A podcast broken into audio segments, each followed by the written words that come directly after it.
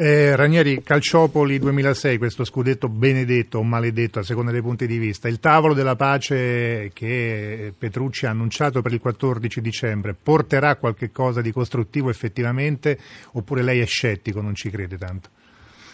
Ma se si chiama tavolo della pace dovrebbe essere pace, poi se si disotterrano le asce di guerra, questo non lo so. Se è un tavolo della pace ci sarà la parola fine a questa brutta faccenda italiana.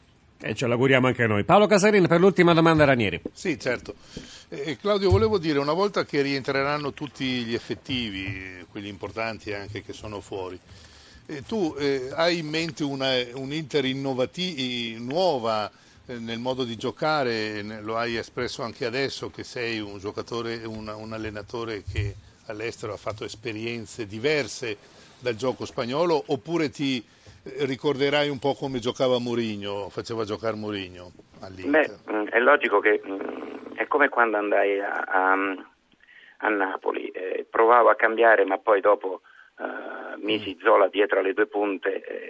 Zola era un giovane, non era Maradona, però ha fatto una carriera magnifica, sì, certo. E quel Napoli andò in quella maniera. È logico che questa squadra si riconosce nel disegno tattico di Mourinho. Certo che io non ho Eto'o, per cui una volta che gli avrò tutti gli effettivi vedremo se potrò fare quel 4-2-3-1 che ha fatto sì che l'Inter vincesse il triplete, insomma. Se no farò di necessità virtù e faremo altre cose. Le posso chiedere davvero in conclusione, Ranieri, se l'Inter prevede di tornare sul mercato a gennaio? Allora, parlando con il presidente, con gli operatori nostri di mercato, ho chiesto appunto di valutare benissimo prima di tutto la rosa che ho a disposizione, e poi dopo se ci sarà bisogno di qualcosa il presidente, sono sicuro, non si tirerà indietro. Benissimo, grazie davvero a Claudio Ranieri per la pazienza con la quale ha risposto alle nostre domande, naturalmente un caloroso in bocca al lupo a lei e all'Inter. Grazie, buongiorno a tutti. Grazie davvero. Allora abbiamo ancora qualche minuto, approfitterei della presenza di Italo Cucci e di Paolo Casarin per proporre qualche domanda, anche alcune sono giunte dagli ascoltatori e alcune sono davvero stimolanti. Per esempio il signor Guido dalla Spezia ci chiede, o chiede a voi per meglio dire, stimolato anche dal ragionamento che abbiamo fatto poc'anzi con Lippi, quali sono le 5 squadre più forti in Europa? Italo, poi sentiamo anche Paolo. Ma intanto cominciamo a mettercene un paio delle nostre, che mi sembra una novità importante, e a livello europeo vedo benissimo Napoli e Milan fare delle ottime cose e mi auguro che arrivi anche l'Inter. A livello più largo, impressionante il Bayern in questo momento, e il Real, è in calo sicuramente il calcio inglese. Questa è una cosa sulla quale bisognerebbe meditare allargandosi anche al fronte economico, perché lì dipendono molto dai soldi e non solo, perché sennò il City, che ha molti soldi, farebbe meglio di quello che fa. Poi bisogna metterci il Barcellona, credo di averne dette 6, ma credo che il quadro più bello del calcio continentale sia questo. Assolutamente, mi pare di condividere il tuo giudizio. Non so se Paolo può aggiungere qualcosa a questa analisi già molto completa di Italo in realtà. Sì, beh, è chiaro che il quadro è proprio questo qui, quindi gli inglesi un po' in difficoltà, la Spagna forte e noi speriamo di rientrare. Quello che è abbastanza così, se si può dire, triste è che non ci sono mai sorprese, cioè nessuno riesce a scalfire questo gruppetto di fatto, no? Al limite qualcuno era fuori per un paio d'anni ma rientra immediatamente, sembra che solo poche abbiano il brevetto per essere... C'è una squadra cipriota, seguiamola bene. Sì, va bene. No, con simpatia di sicuro.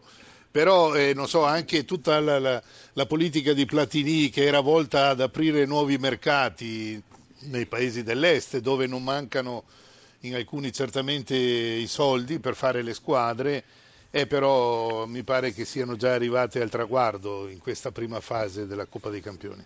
È un campionato senza soste, abbiamo assistito tutti quanti a questa 4 giorni iniziata venerdì. Domani c'è però il recupero tra Napoli e Juventus, gara, come ricorderete, che è stata interrotta a causa l'alluvione che ha colpito in quella domenica Napoli.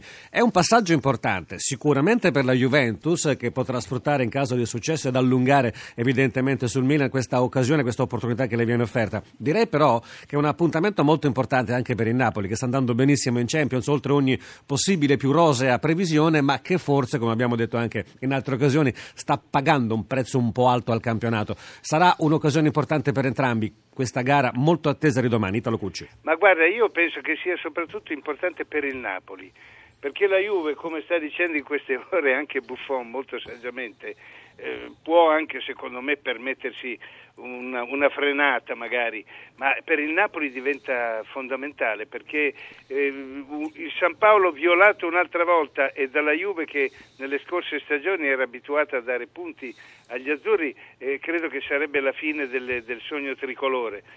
Mi ha fatto piacere sentire Lippi al proposito su quella scelta iniziale sbagliata, per cui importantissimo per il Napoli, ma importantissimo io vorrei anche per il gioco, cioè mi aspetto una partita di alto livello, perché a parte vincere o perdere, essere primi o no, ci piacerebbe vedere anche un po' di buon calcio, io credo.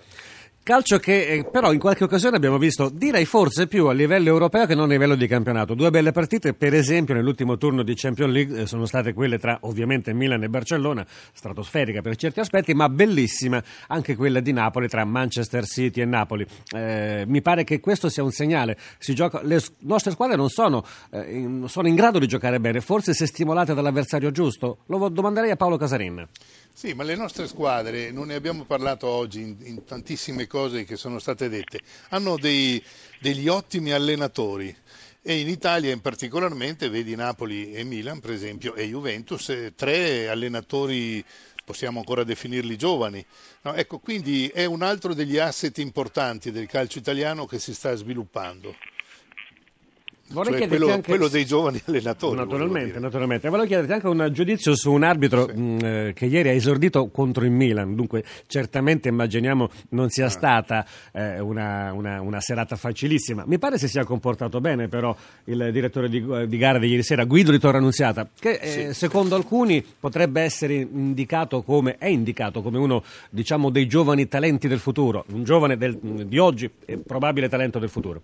È proprio così, sì, ma questo ragazzo che ha fatto un certo numero di partite di Serie A, ma San Siro ha sempre il suo fascino e la sua difficoltà, ha arbitrato bene una partita che, come abbiamo visto, si è risolta rapidamente, e aiutato, devo dire, come in molte altre partite in questo campionato, dalla correttezza dei calciatori, che è in crescita evidente.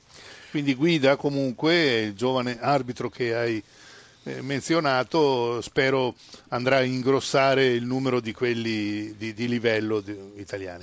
Siamo davvero in conclusione, abbiamo forse il tempo però per ospitare una domanda di Stefano, che ci ha chiamato questa mattina. Buongiorno Stefano, la sua domanda. Buongiorno, senta, come vedete la situazione della Roma, il Presidente? Grazie. Situazione della Roma naturalmente in queste ore un pochino tesa, visto ciò che è successo, l'aggressione, chiamiamola così, di Osvaldo nei confronti della Mela, della quale abbiamo anche parlato. Italo, ma cosa vuol dire in uno spogliatoio in cui avvengono queste cose? Uno spogliatoio vivo, uno spogliatoio estremamente reattivo o forse troppo nervoso? Ma guarda, io ho sentito difese dello spogliatoio, perché sì, è sempre successo, ci siamo menati, i giocatori, però trovo che in realtà questo deciso intervento della società sia importante, va visto proprio come abbiamo deciso di cambiare aria. E qui c'è naturalmente la mano di Baldini, che ha portato non solo idee sul piano tecnico, ma ha portato importanti idee sul piano della ricostruzione di un club che aveva accusato qualche smagliatura. Severi sono, evidentemente anche la portata del cazzottone non è solo un fatto fisico, ma è anche un fatto di educazione, è anche un fatto morale, per cui c'è questo castigo e credo che lo spogliatoio ne terrà conto nell'immediato e prossimo futuro.